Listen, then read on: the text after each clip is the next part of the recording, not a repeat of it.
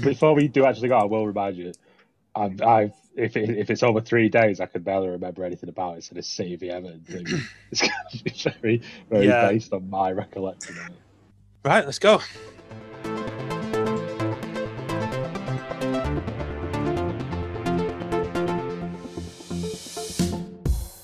Hello and welcome to the Topical City podcast. I'm your host, James. But I was nearly a ghost James this week after being hit by a cement truck on the motorway. It's all fun times. As ever, I'm joined by the budget versions of Roy Keane and Micah Richards.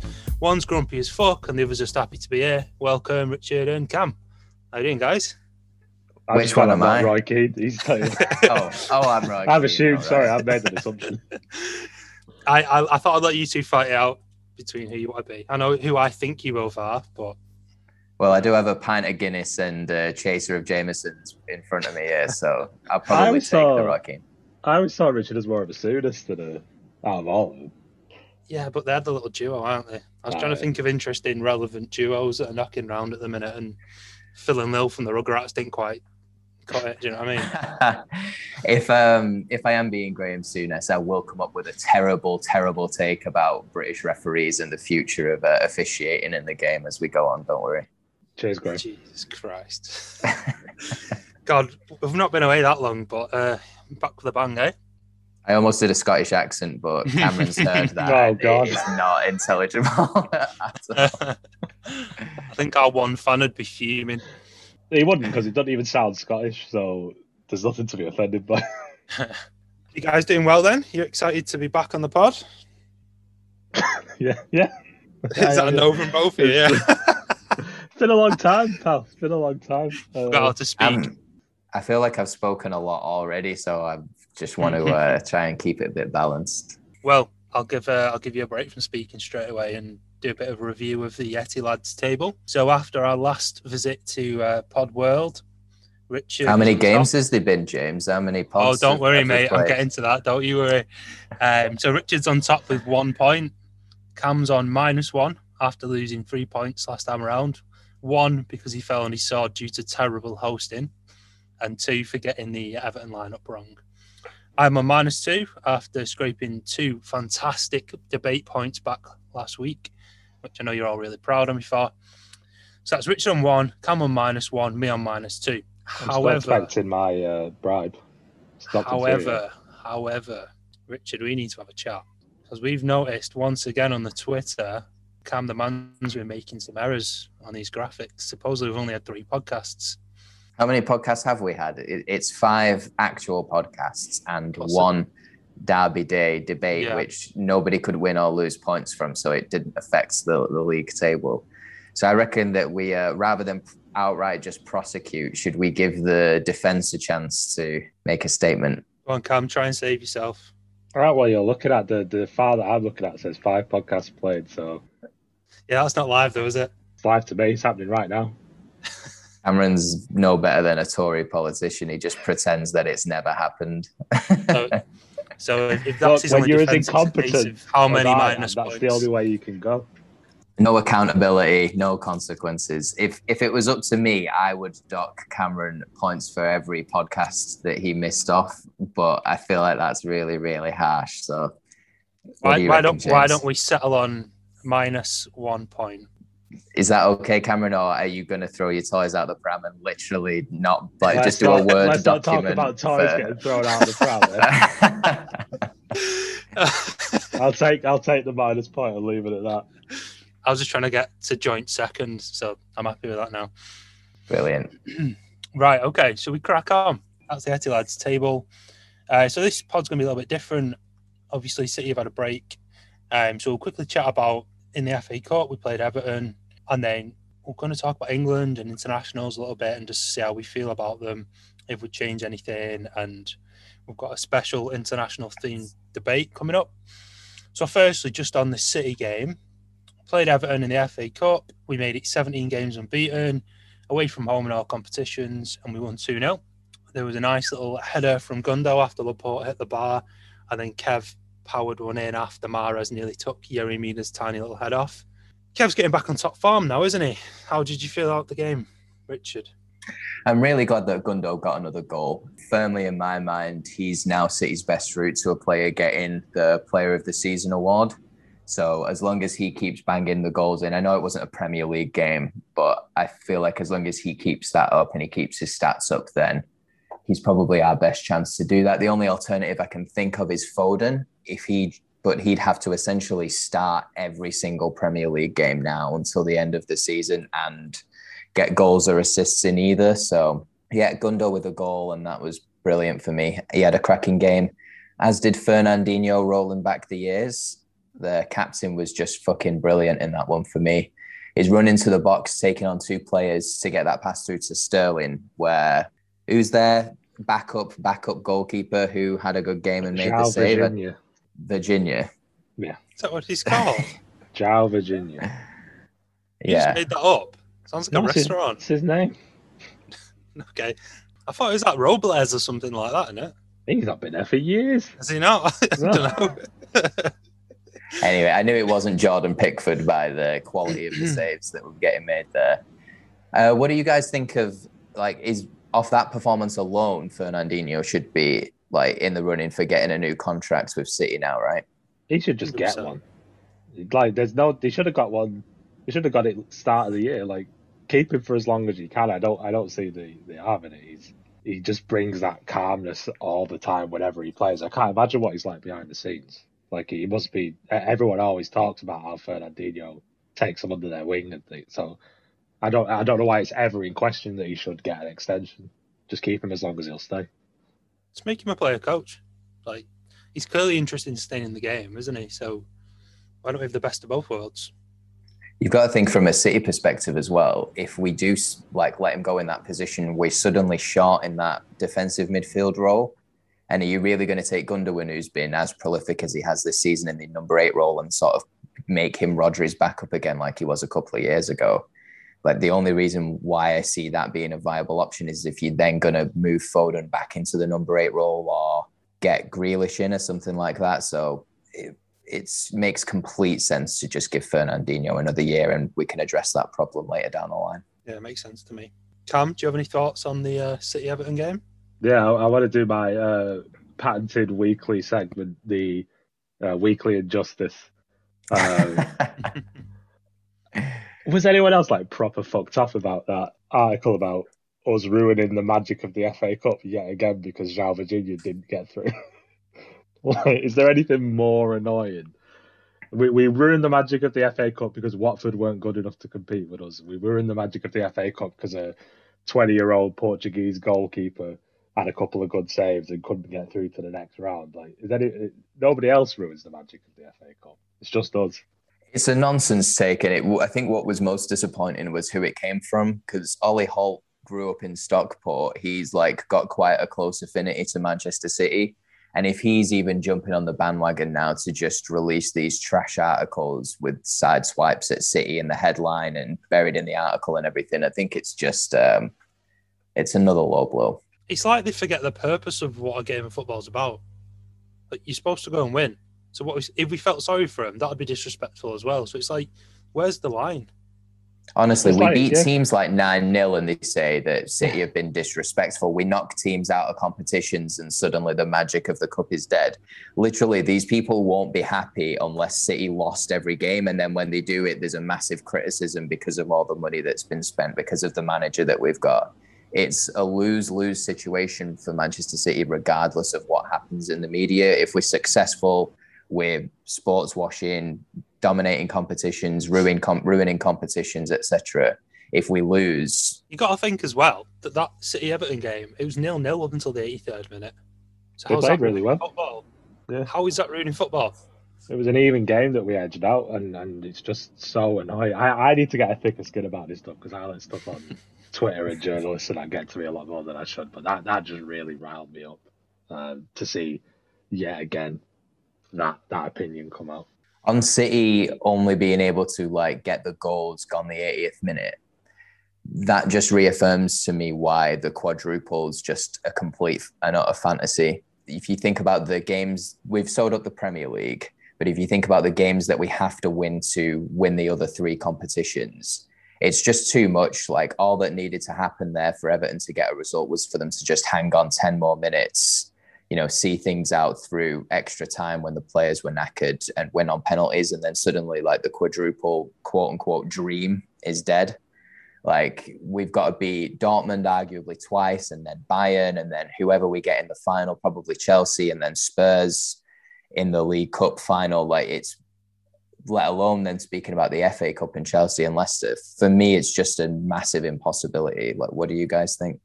Same. But nobody thinks, no City fan thinks we can win it. Only the most blue tinted specs, covered in club badges, walking through the Burton Arms guy thinks that we're going to get a quadruple. It's we're not going to do it. So I'm just enjoying what we have won and might win.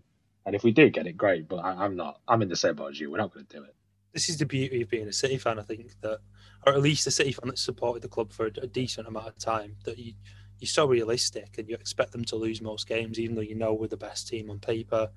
Our form's unbelievable. You know, you, you just you don't go into a Champions League game or a knockout game expecting to oh, we're just going to make the final, we're just going to win it. Like whoever we get in the final, I would expect us to lose because that's just what how I'm conditioned. Well, and then it's like quarters, round of sixteen. yeah, exactly. Yeah, but you know, anyway, this podcast isn't even supposed to be about City this week, is it? It's about England and internationals. So England played San Marino this week. Did either of you watch it? No, mate. Taskmaster was on. I can, ta- I can talk even, about Taskmaster if you want. I don't even remember what I did instead. I just know that I didn't watch it. So neither did I, and this is kind of the point of why we wanted to talk about it. So, you know, it, I don't know about you guys, but in the past, I was like well into England games, especially being a bit younger. And I've just lost all love for international football. I watch the tournaments and, you know, it's something to do. But I was sat there, I was sat there on, when, when was the San Marino match? Thursday? Thursday, yeah. Yeah. I was sat there like I could put it on, and Lindsay was like, trying to put the England game on?" And I'm just like, "No, just no interest at all." The only, the only slight thing would have been if Foden had been playing, I'd want to watch Foden. But in reality, I'm watching him going, please don't get injured, please don't get injured. And it's not an enjoyment thing for me. So we thought we'd have a chat around internationals to sort of see, you know, rather than just chatting about how great they are, what what we would like to change or, you know, why we chose not to watch them. And if it's, you know, for you guys, do you watch the important games? Do you watch the World Cups and things like that? Or do you just not bother with internationals at all? Just, just to back up your point, we're recording this while England are playing. Exactly. So yeah, again, we've all we've all chosen to do something else than put the England game on. they, they, it needs reworking massively. I saw a, a, an, a, a quote from Arsene Wenger where he wants to sack off the Nations League because who gives a shit, and he wants to play the Euros every two years and then the World Cup in between the Euros, so every two years again, rather than having it every four years. Because I don't, I only care when it's the World Cup and even then, not really. So I, I think it's all the qualifiers, all the Nations League shite, just just nothing that's interesting. And we do only really care about knockout stuff because that's where the drama comes in. I, I don't care about beating San Marino 5 0 in a group game or, or worse, playing an international friendly where they say it's for team cohesion and then they go away for another three months before they play another England game. It's, it's shite. So the, it definitely needs a huge rework to get me interested, which is obviously the point. I kind of wrote a load of notes about this, like when I was doing a bit of prep for, for the pod yesterday. But my epiphany on it kind of came when I was just on the toilet before. Like, we shouldn't be expected to give a shit about these qualifiers, like at all. It's the equivalent of preseason games in America when City play for me. It's like who cares yeah. if we beat Liverpool at the you know the Yankee Arena or whatever the fuck those stadiums are called. It's just it's not important at all. And I think that you can be a, a fan of England uh, and not ex- be expected to watch any of these trash qualifiers against San Marino or Liechtenstein or the Grand Duchy of Poland, Lithuania, or any of these other fucking like countries there's some good things about England now that I do like. I like that Southgate's trying to impose a specific style and philosophy of football on the team rather than just picking the best Premier League 11 and like giving them a run out each and every week, like Sven used to do. I, but you're right. For like from a cult, from a structural perspective, they've just got to reduce the the amount of nonsense fixtures that are being played because you wouldn't if this if that San Marino game was in England, and it might have well been. I don't even know. but if it wasn't in a in a pandemic and fans were allowed in Wembley, how many fans do you think would have showed up for that? Now, yeah, probably shitloads because people are just desperate to get out of the house and do something. But in normal times, you wouldn't get 20,000 fans for a game like that. You get more fans for the 409 Derby when it's Oldham versus Rochdale at Boundary Park. It's just trash. And I like the Nations League, so I don't agree with Arsene Wenger.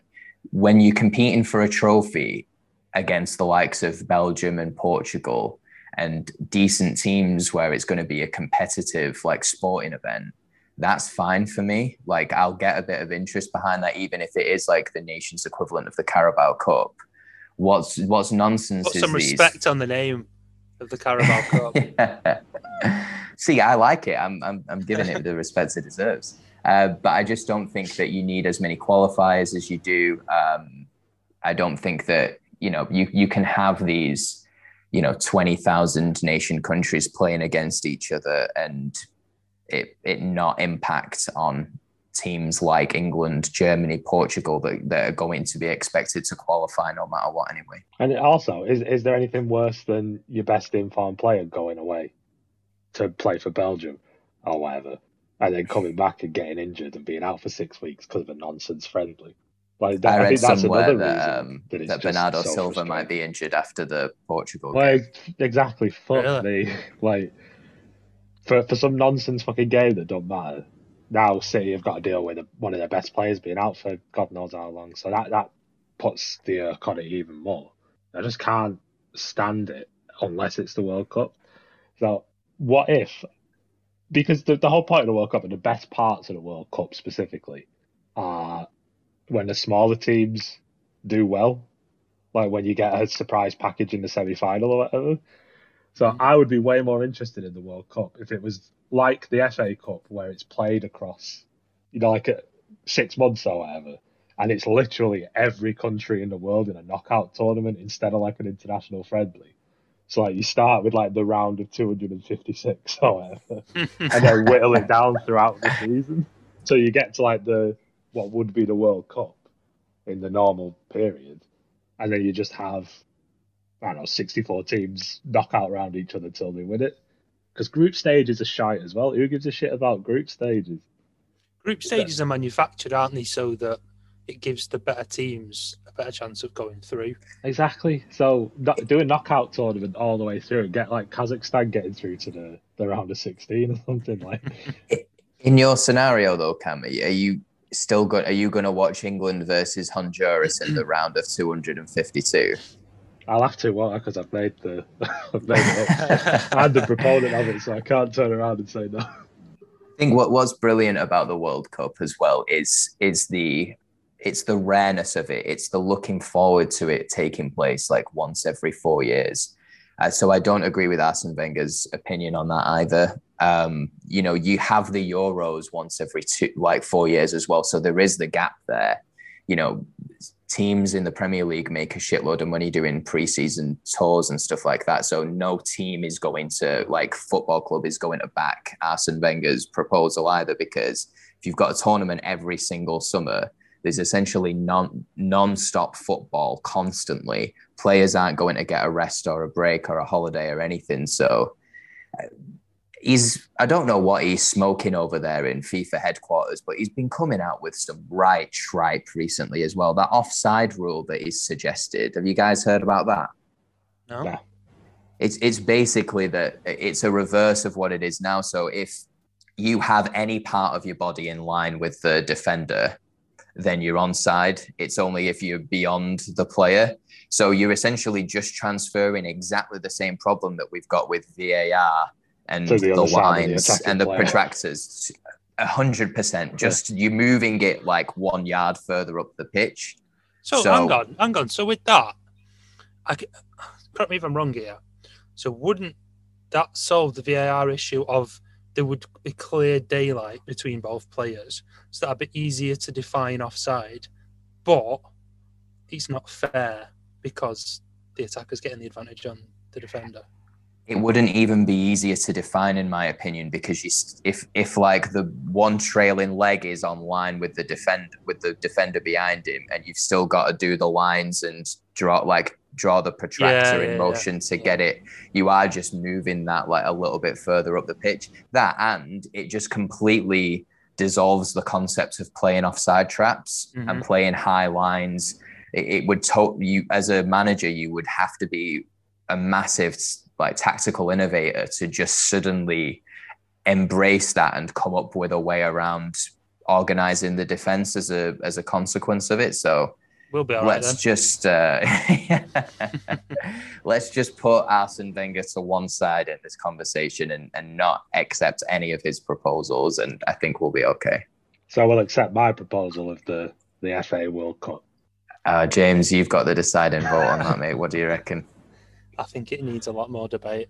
What's What- your what- opinion on this then, James? Do you know what? It's not even. It is. It does feel like it's oversaturated, but for me, it's partly interest in the individual teams as well, and maybe this is something to do with getting older and maybe not being in as much love with football.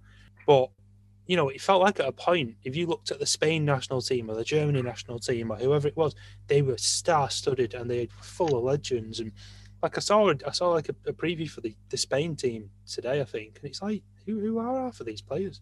And that's like one of the powerhouses of international football. And I feel that's like France have got a great squad at the minute. Fair enough to France, that's like just superstars. But I think if you look across the board at a lot of these teams now, that it doesn't seem I don't resonate with the players in the same way.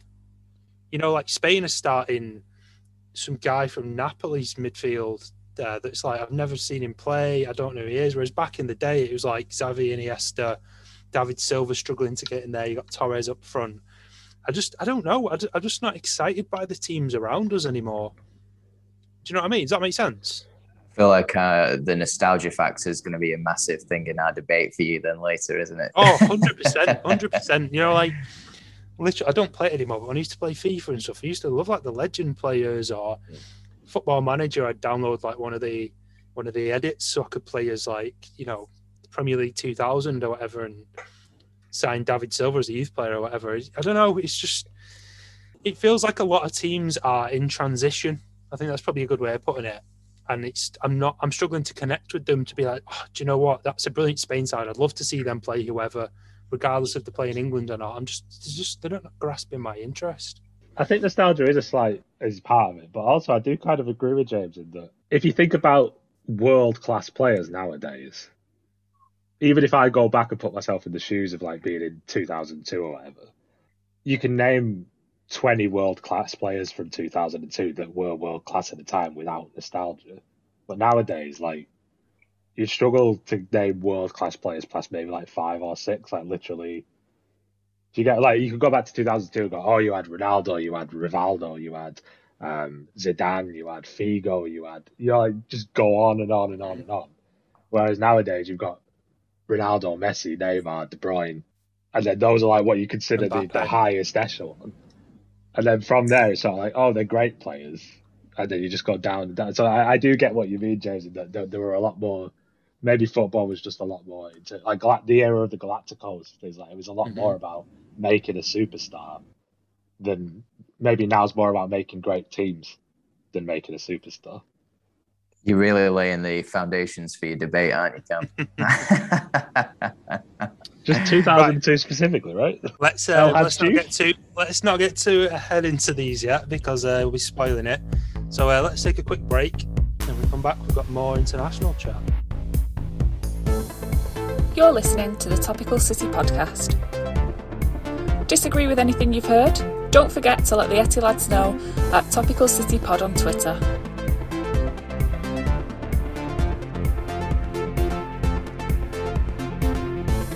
Hello and welcome back to the Topical City podcast.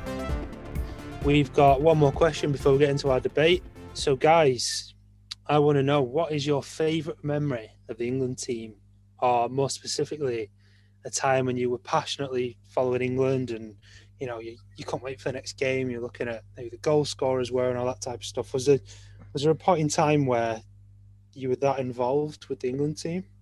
If they're out better than the five one, Probably not. there's uh, that's the answer, isn't it? Like beating Germany five one. The uh, Here's a question Esty saw it as well. couple, yeah. I was just going to say who's the player you think of straight away. I was mean, thinking- like, uh, Emil Duravin from Lost. Is there anybody better to? Uh, there, there's no better memory for me than that game. was the the three 0 that we beat Spain on recently. Um, might have been a Nations League game, might have been a Euros game. I honestly can't remember, but it wasn't long after Southgate had been hired, and I think anticipation and everything, and, and just looking forward to England was at an all time low, and to go out and beat Spain, who were arguably the best team in Europe at the time, and beat them the way that we did in that game was was pretty sweet. I think that reignited a lot of love for England. But in in my thing, I've basically just put the uh, the 2010 World Cup. I just remember the summer being fantastic, going watching a lot of matches in pub beer gardens with my mates. So England must have done okay. Either that or I was just looking for an excuse to go out every for every single game. We In know which one it was. you, that was definitely you. Yeah. Yeah, was that that was the one where we got knocked out by Germany, right? Vuvuzela Central as well. The Germany one where we had the scapegoat of the referee disallowing that uh, Oh, that Lampard goal, goal. that John Terry. He was at the Lampard, yeah, because he Yeah. climbed on a s- on a England player's back to score the goal like that. It's an illegal move. Was was It's that al- also? always oh, good. oh, Are you thinking of a different one then? Yeah, because Yeah, I'm yeah, thinking yeah. of Lampard getting it over the line and it yeah, yeah. yes, it was the same game. I think Lampard over the line, and I think it was Terry. Uh, who got who got the head of the goal and then it got disallowed, but it might have been like four two by that point anyway. But Was it? Was just that having also? uh, Was that also the World Cup where uh, Rob Green had that absolute calamity? quite possibly, it against seems like around that era. Yeah, it sounds about right. Yeah, USA. Op- opening game. What a what a time. He did a, an interview once on like Monday Night Football recently where I saw he it. sort of explained that. I saw the thumbnail for it on YouTube and I was like, do I care to hear him explain himself after all these years? Nope, and just kept on scrolling. So neither of you mentioned a couple that I jotted down. So I, I do have a personal favourite World Cup year, but it's one of the ones that you've sort of picked for the debate. So I'm keeping quiet on that. Um, the others that I wanted to mention was um, the '98 World Cup, which is the first one I really remember, and I was like, as a kid, I was eight year old, like passionately loved every minute of it. Had like the you know the newspaper cut out on my wall where I'd fill in the scores, and I remember being sat there in that my inflatable England chair with an England flag, and then Beckham kicks out at um, it wasn't Pochettino, was it? Who did he kick out at? Was it Simeone? Simeone, and he got sent off, and then obviously it went to penalties, and was it Southgate that missed it? Yeah, I think so. Yes, Yeah. And I, I remember snapping my England flag and storming upstairs in a tantrum. And I thought I've never reacted to an England game like it since. And then Was the that other one- Michael Owen's debut one as well? 16 years old. Yeah, with- oh, with- yeah, yeah. playing Argentina. And the other one was just a quick shout out to, I think it was at Euros qualification where Beckham scored that free kick against Greece, where we he need it was like the last few minutes and we basically needed the goals to qualify. And I don't know, it was just You remember the celebration, don't you? Like Yeah, about yeah. that, you, you definitely remember the celebration. yeah, they they were just a couple that I wanted to shout out. I think it's the most English thing ever to call a generation that failed so badly at football to be called the golden generation. Honestly, like I'm glad you. the expectation set up there and the payoff certainly was like it was Game of Thrones esque. I think. I'm glad you said that there because I wanted to talk about that when we get to the debate, but I didn't want to say the name of it because I was almost certain it was a Gal cliche. So I'm glad you at least mentioned it.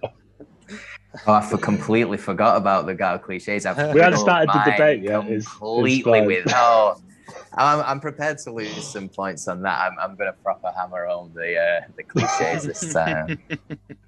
Cool. Okay. Well, with that in mind, shall we get onto the debate? Let's do it. I'd love to. Right. Okay. So up first, we've got which international tournament has been the best in our lifetime? Who'd like to go first? I don't mind going first if you want. If you, if you like. Go for it. So with mine, I've chosen the 2018 World Cup. And I feel like I'm approaching this now at a little bit of a disadvantage because of all the nostalgia talk that's just gone on. But I'll plow on anyway. For me, I think the being the best tournament in our lifetime kind of goes along with the success that the squad has as well. And with this World Cup starting literally from footballs coming home being sang as a chant, like ironically, to then actually being sang in pubs with a genuine belief that England could actually win was, I think, just astonishing to me, considering how we've looked at England like over the last couple of decades. We've always fallen short. You look at like the Iceland game in the Euros. We've spoken already about Germany in 2010 and stuff. And when, when you just sort of look back on the results that England had during that tournament, overcoming the injustice of a completely undeserved penalty in the Tunisia game, winning on penalties against Colombia, like overcoming 30 years of never winning a penalty shootout. Um, and Cam, you can't say in the rebuttal later that that didn't mean anything to you because I was with you in the Waldorf when that, that happened, and I, yeah, I, saw the I saw the fire reignite in your eyes that day. yeah, and I just think that that was like England's best tournament, so it's pretty important to being considered like of the best in our lifetime and just tournament wise there as well. You look at the tournament as a whole, Belgium and their great players, uh, France being the champions with the youngest squad at the tournament. The game of France against Argentina, uh, where they won 4 3 in the Di Maria and Pavard goals. Uh, the memorable 3 0 draw with Spain versus Portugal. I just like liked that tournament a lot in general. And for us to be old like older now and be able to watch football in the pubs and everything to get through to the semi-final i just felt like that was for me my best shout for being the tournament of our lifetime the best one cool cam what you say so i've picked 2002 world cup uh, and I've wrote a little bit. I wrote a little bit of prose. Uh, so if you'll if you'll permit me, uh, I'll read that out to you. Uh, it's very poetic uh, if I do say so myself. Uh, so, look, they thought it was all over, right? But it's only just begun. It was the cup of Eastern promise in the land of the rising sun. It seemed a million miles happening? away, and one thing's for sure the talk begins at 66 because we haven't found a cure. We sent an SOS. There was a country in need. Sven's the man, he's got a plan. We found a super Swede a nation reunited, and England comes alive. Golden Balls is captain, and Heskey makes it five. We're on the ball. uh, I win because what was the 2018 World Cup song? What, what's the best part about the World Cup? It's the song. Uh, and think for the 2018 Cup, we we we just re-aired that uh, Baddiel and Skinner. exactly. the hallmark of a shite World Cup when the lightning seeds turn around and come back again. We had Ant and Dec singing, singing the World Cup song. Uh, we had a whole verse of that song was just them me- mentioning the names of players, uh, and it was still the best one. Uh, we also had Ronaldo, the best striker maybe of all time, having the worst haircut maybe of all time with his little pie head. Uh, and then on, on a more serious note, it was it was the tournament of surprise packages. You had Senegal in the quarterfinals. I remember very vividly being at school when they'd put the matches on at lunch, seeing Senegal. Did they, I think they only just lost to France, uh, and then eventually making it through to the quarters. Uh, and then we also had a semi final on one side of the draw featuring South Korea, a home nation, and Turkey. So the World Cup final could have been South Korea v Turkey. Unfortunately, it wasn't. It was Germany v Brazil, but that doesn't matter. Uh, and then, of course, we've got that that certain generation Richard mentioned the name of before, which you should lose points for, in my opinion. What's that generation called again, Cam? Uh, I think it is, it's something to do with some precious metal. I can't remember the exact name of it, but uh, it, it's literally the best England team. Uh, uh, it was the worst England team results wise. But did you ever were you ever more excited than a back four of Neville, Ferdinand, Campbell slash Terry, and Ashley Cole, Beckham, Scholes, Gerrard Lampard, and Owen, and whichever big lump, usually Heskey, went on top with it. Was there ever a better England team to get to actually be excited for than that? So the 2002 World Cup had it all. End of discussion and the best song. Now it's the end of discussion. I can't believe you read out some prose there and it was held in Japan and you didn't write a haiku. I think that was a bit of a. To be fair, I didn't write there, that. Andrew Deck wrote that, Richard. well, the surprise package of the of like getting through to the finals of the 2018 World Cup was England. like nobody expected that to happen. But Southgate Southgate decided to tell everybody that we were going to try our best to win the group, and then went out of his way to win second, uh, so that get second, so we had an easier path. What, what's better, Southgate or South Korea? South Korea. In my opinion, having been there, South Korea, although I've never been in Gareth Southgate, so There I you can't go. really comment on On the that. debate. there isn't too much negativity I've got to say about the 2002 World Cup, to be honest with you, because I do I I enjoy that tournament a lot. The only thing that sort of like puts a bit of a dampener on for me was because it was held like that far away. Getting up in time for some of the games was just a massive pain in the ass. That some of my worst memories are having to get up early when I shouldn't have to. So So is that, is he that, turned it? Is around that, on uh, it. He turned any- around on it. any rebuttals? Or are we happy to go to uh, decision making there? Make your decision, pal. yeah, call it r- ring the bell. Ding, ding, ding. So, I will tell you, there was no Gael cliches in there. Mine was um, someone mentioning Gareth Southgate's waistcoat. Um, that's a good guy cliche. That. That's a good. I like that. That in my notes, I think, and I missed it. Oh, because I did actually think of these Gael cliches. I thought football's coming home. Gareth Southgate's waistcoat. Or was that earlier when I was? In, I think it might have been earlier when I was set up for bad Malvin. Um, let me do Control F and waistcoat in my notes. Oh no, wait, that's it's coming up in the next debate. So I'm glad we've got that Gael cliche out of the way. it can be repeated. Um, yeah, so neither of you hit that. I think this was a difficult one to judge because I know what I felt before, and I was trying to judge them completely, like impartially based on how you two argued the points. So I think obviously you mentioned the shootout, Richard, that obviously we've had so much disappointment with that. So that was a good point. The fact that we're old enough to go and drink in pubs and enjoy it again, that was a a big atmosphere change from, like I say, being a, an eight year old watching it on the sofa with my dad. Cam, that World Cup song, like you nearly had me in tears, mate. Do you know what I mean? Yeah. It was- It's it emotional, isn't it? All it's Um, missing is a John Barnes rap. I mean, do it if you want. No, Bonus point. the song itself, not me. I think that would be cultural appropriation. Yeah. Yeah. I think John Barnes culturally appropriated. that. I, I see us going down a dark path here, so let's move straight on to uh, my second point, which was uh, you mentioning the England's the, the squad that England had for that tournament. Yeah, it kind of drew a bit of nostalgia out of me, and Was that Theo Walcott's first? Did he go to that World Cup or was it the next one? Because Isn't Sven took him, did it? So it should have been Yeah. the 2002 one. I think Yeah. Sven took him at 16. Yeah, he was And he trying to didn't play, replicate the Owen thing. Yeah. Yeah. yeah. I think I'm probably against my better judgment.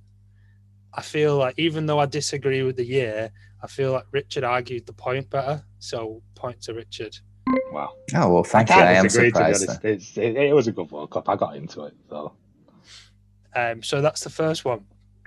Secondly, the next debate question is which realistic candidate should be the next England manager and why? And I've emphasised realistic on there, so you don't just chuck Pep. and I've completely ignored it. I was going to say, me and Cameron are going to stretch the boundaries of realism in this debate for sure. Right. Okay. So who's first this time? Cam, Me. Big Sam, baby. Big Sam. Gentlemen, let, let me. We are living in a world where we have voted ourselves out of the EU. And a football team is supposed to represent the, the identity of its country. And there is no man that exemplifies a post Brexit England better than Big Sam Allardyce. I like my England managers like I like my meat pies and sausage rolls. I I want to fall back in love with England, so I want it to be. I want it to get weird, baby. I want to see. I want to. I want Route One football up to Harry Kane. I want Mark Noble to get his first England cap in the World Cup final. I want the. I just want a weird shit to happen to England, and the only way we're going to get that is if Sam Allardyce is back in charge. I want Sam Allardyce to take the piss out of I don't know Kylian Mbappe on the sidelines. Big Sam should lead us into the into a upcoming World Cup. Get rid of Southgate, get Allardyce in. That's what I say. I'm picturing Big Sam with his hands in his pockets and that r- rapturous laugh Yeah. while Mbappe is He has, he has to take the waistcoat. No, he has to wear the waistcoat as well. the same one, so it's like No. size is too small. Yeah. It'd be more, yeah, it'd be more like a Buttons popping girdle. off. It'd be more like a girdle on him. Well, like Cameron, um, I do only exclusively drink Boddingtons now that we've had Brexit, so I can't really say anything against this. Uh, I just want I want Mike Bassett to happen in real life. That's what I want. I want a real life Mike Bassett to happen. We were we were absolutely We were had so it stolen close. from us for no reason. He took some he took some money to tell people how to do transfers. Who cares? Fuck off. What's, ama- what's amazing to me about that is, yeah, he got sacked by the FA as England manager for that, and then literally hired like months later by a Premier League team where what he was saying he would do would actually be in effect. Yeah. Exactly. club It's, like it's shit. not a nation. All But I'm contributing to uh, Cameron's points. I Yeah, feel like I should have gone first because mine is a lot less humorous than uh, than What are you talking about? I'm serious. Or maybe it is humorous in some circles. I I would say that a realistic candidate for our next England manager would be Jose Mourinho. And the reason why I say that is like one thing that baffles me at the moment is, is the idea that the next England coach has to be English. Like there isn't a rule or a law that says that that has to be the case. And it just heavily restricts the kind of candidate pool that you would have to the point where you have to appoint the nearest bloke in a waistcoat, which in, in Cameron's case would be Sam Allardyce. Like once you like open it up to the fact that you can hire somebody who isn't English, why Mourinho? And I think that's because he's coming to his the end of his time at Spurs. He's achieved a lot in the game already in multiple leagues. And so where is he going to move on to next? I think he's actively caught in the Portugal job. They, they've got a really old manager now who's been there for a long time, who can't really take that Portugal team as good as it is any further. And when City played Spurs last and they were coming out of the tunnel, Mourinho made a beeline for the City players coming out so he could shake hands with Bernardo and Cancelo like immediately. So I think he's after doing that, and I think that England should get in there and try and pip him to the job first. I think it's realistic because it's a natural progression for him as a manager. Uh, won the Champions League. He, he is successful. I think one of the negative things about having Mourinho is obviously the longer that you have him there, the more he grates on everybody, the players, the coaching staff, uh, the people running the club. You wouldn't necessarily have that with England because they play once every three months. Like he has less time to be that annoying prick that rubs everybody up the wrong way. So um, yeah, I, I think that once you open it out to a non-English manager, you can realistically go for somebody like Mourinho, and I would say him. It's a shame Dele Alli will never get another cap in it. Is that a shame? I reckon you can chalk that up to being another What a, positive for the England point side. To be honest, I, I think that Jesse Lingard's probably going to become uh, the most consistent England player, but that's Well, but that's it. Get get uh, Big Sam and then you've got a midfielder, Jesse Lingard and Mark Noble in the World Cup final. What more do you need? Stuart Downing could come back. Is he still playing? He'd come back. He's hit his boots on again. The other big reason Sam Allardyce should play is because you don't need to waste time making a biopic afterwards because it's, it's already been made, hasn't it? Like with Ricky Tomlinson. So you know you just don't. It's all it's all written in the stars, and we got to the semis in that biopic as well, which you know maybe. I think the positive thing about having Sam Allardyce as England manager again is that it would probably only be for one more game. So it could get rid of his 100% record of successful matches as Again- England manager. Hundred percent record for Sam Allardyce. No other England manager has the same record. Are we done there? I'm never done. Um, I feel like I I would be remiss if I didn't literally rip that Sam Allardyce idea to shreds. His biggest accomplishment in English football is keeping teams in the Premier League. The one good managerial position he's been appointed to was Newcastle, and he got sacked because he couldn't handle the dressing room. You, you're telling me that Sam Allardyce is going to be able to manage the likes of Sterling, Kane, like Rashford, Sancho, uh, Foden. He's going to be up and coming, progressive. We we we've finally got a manager who is tactically limited in Southgate, yes, but who is committed to playing a specific style of football and playing youthful players. And I know that Cam's not being entirely serious, but you can't go back to hiring somebody like Big Sam Allardyce. England, England will play a specific brand of football under Sam Allardyce, and that's four four fucking two.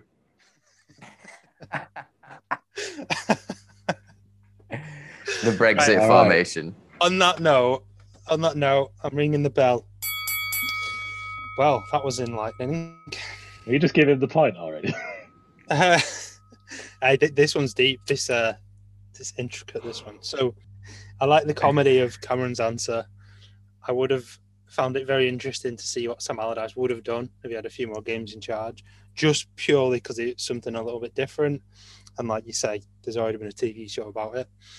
Um, I think having looked at both of your selections beforehand, I did see more sense in the Mourinho what are you talking about? Your heart did drop as soon as you saw both names. Yeah, I on d- I that. did. What were you expecting to see? What, like Eddie Howe or Yeah, Steven Gerrard, like that? Gen- kind of name? genuinely thought one of you would go for Eddie Howe.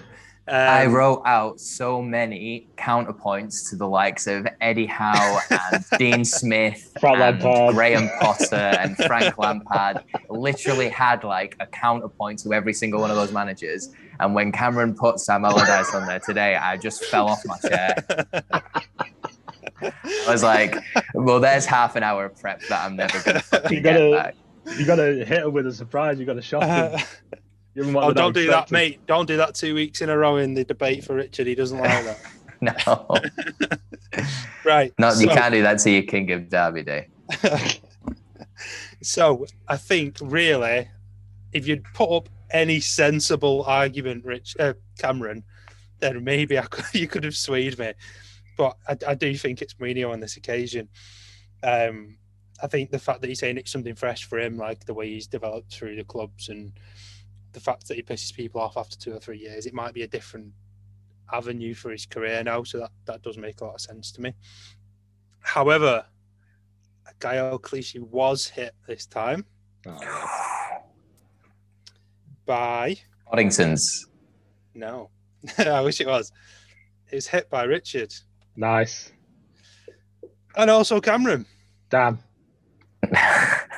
because you both mentioned Sam Allardyce's hundred percent record within the space of a second of each other. so, Richard, I think that means you've got point for both debates plus an extra point for winning them both, and then you both lose a point for hitting a Gael. So I end up with two, and Cameron ends up with minus one. Correct. I would be up for giving Cameron a plus point for qu- quite obviously. I I don't know if he was if he was I going threw for the comedic factor, or if if after yesterday's debacle, uh, sorry, last week's debacle, if he just wanted to make me feel better that make it by making sure that I got at least one point from the debate. Like it's uh, it's one of those two things. So I I I don't mind giving Cameron a comedy point for that one, or maybe we should wait and see how it's received by the wider audience of one other person before before we do. Yeah, let, let's let's make judgment on that next week. I need your stinking point. Our one fan, let us know on Twitter what you think.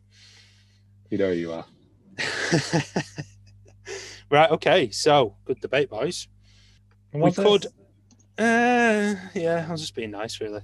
Um, I, Right, I so- enjoyed that debate a lot. I like it when it's when it can be a bit more loose and uh, and it was nice not having it about City as well, just for a change, just to mix it up a little bit. We're running out of questions. We might have to start thinking about just one for Manchester City. I think. Maybe, maybe, and I think as well, like we said, it might be interesting to start getting some guest debaters on as well. See how uh, how the public fare against Applications in the post. PO box. Just just before you move on, that that's the first time Richard's ever lost the point in the debate. You know, sign of things to come. Is that true? Yeah, according to the league table, which it could be Oh. wrong very, very, very often. Um, but according to the league table, uh, that also we'll lifts- never know. that also lifts James off the bottom. I've- I've engineered this perfectly. So what's left, guys? Have we got anything left to talk about? Well, we're going to try and uh, what do a, a review show of the Leicester game. Do you reckon? Sounds good to me. This week. So beforehand, we'll get our teams in up on Twitter who we think will play. Just uh, very briefly, how, how do you feel about the Leicester game? Are you confident? Uh, it's, Yes. it's one of them. I, I actually am. I, I'm I'm very confident that City can get a result from that. I think that it'll be difficult because we always struggle at their stadium, but I reckon that the motivation from the disgrace that it was at the Etihad earlier in the season, that alone is enough to should be enough to make City players want to go out there and perform to the best of their ability. I reckon that the only thing that could prevent us from doing that is if Pep decides to tackle some sort of crazy formation a la Fulham in order to keep some players fresh for the Dortmund game, which isn't exactly outside the realms of possibility. But my biggest hope is that we just stick to what's gotten us as far so, so far and play our best formation and see how we get on in the Dortmund game after that. Big Kelechi's in form, though, isn't he? You love to see it. Mm. He Not does next like to miss uh, miss dead cert chances against Manchester City, though. It's a good lad. Did you see his little scream after his interview Yeah. last game? He's becoming uh, the new James Maddison with his uh, post-match interviews, isn't he? Honestly, they I don't know if they've got like a media management team or whatever. I would imagine that most Premier League clubs do, but someone's doing a good job there at Leicester by just telling him to why don't you just go out there and be yourself instead of put on the Raheem Sterling style of cordial interview tone. Oh, someone's doing a bad job and not controlling him properly. Yeah, yeah. I think Jamie Vardy is the only one who you would imagine needs control in there. And honestly, I could see him pulling off something something stone cold esque where he comes out with a with a pint. Crushes a can against his forehead. yeah. Right. Okay. Well, I think that's a great Leicester preview. That's uh, give you a taste. Cam, have you got any thoughts before we go? Only to echo the words of Kelechi here, that Joe. Right. On that note, we'll uh, love you and leave you till next week. All I can say is I hope that all players from the internationals come back fit and healthy because I don't want anyone trying to blame injuries for the reason to City win it all this year. So, Here, here. Big guys, Sam for life. Big Sam for life. See you next week. Sunji, bye. Bye. Yes. Big Sam, bye.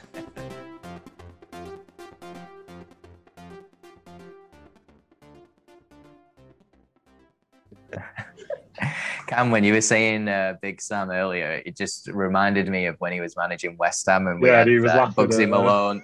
Well, no, we had the Bugsy Big Malone Sam's theme tune. West Ham. What? Shit, football. How was this not on the podcast? Uh,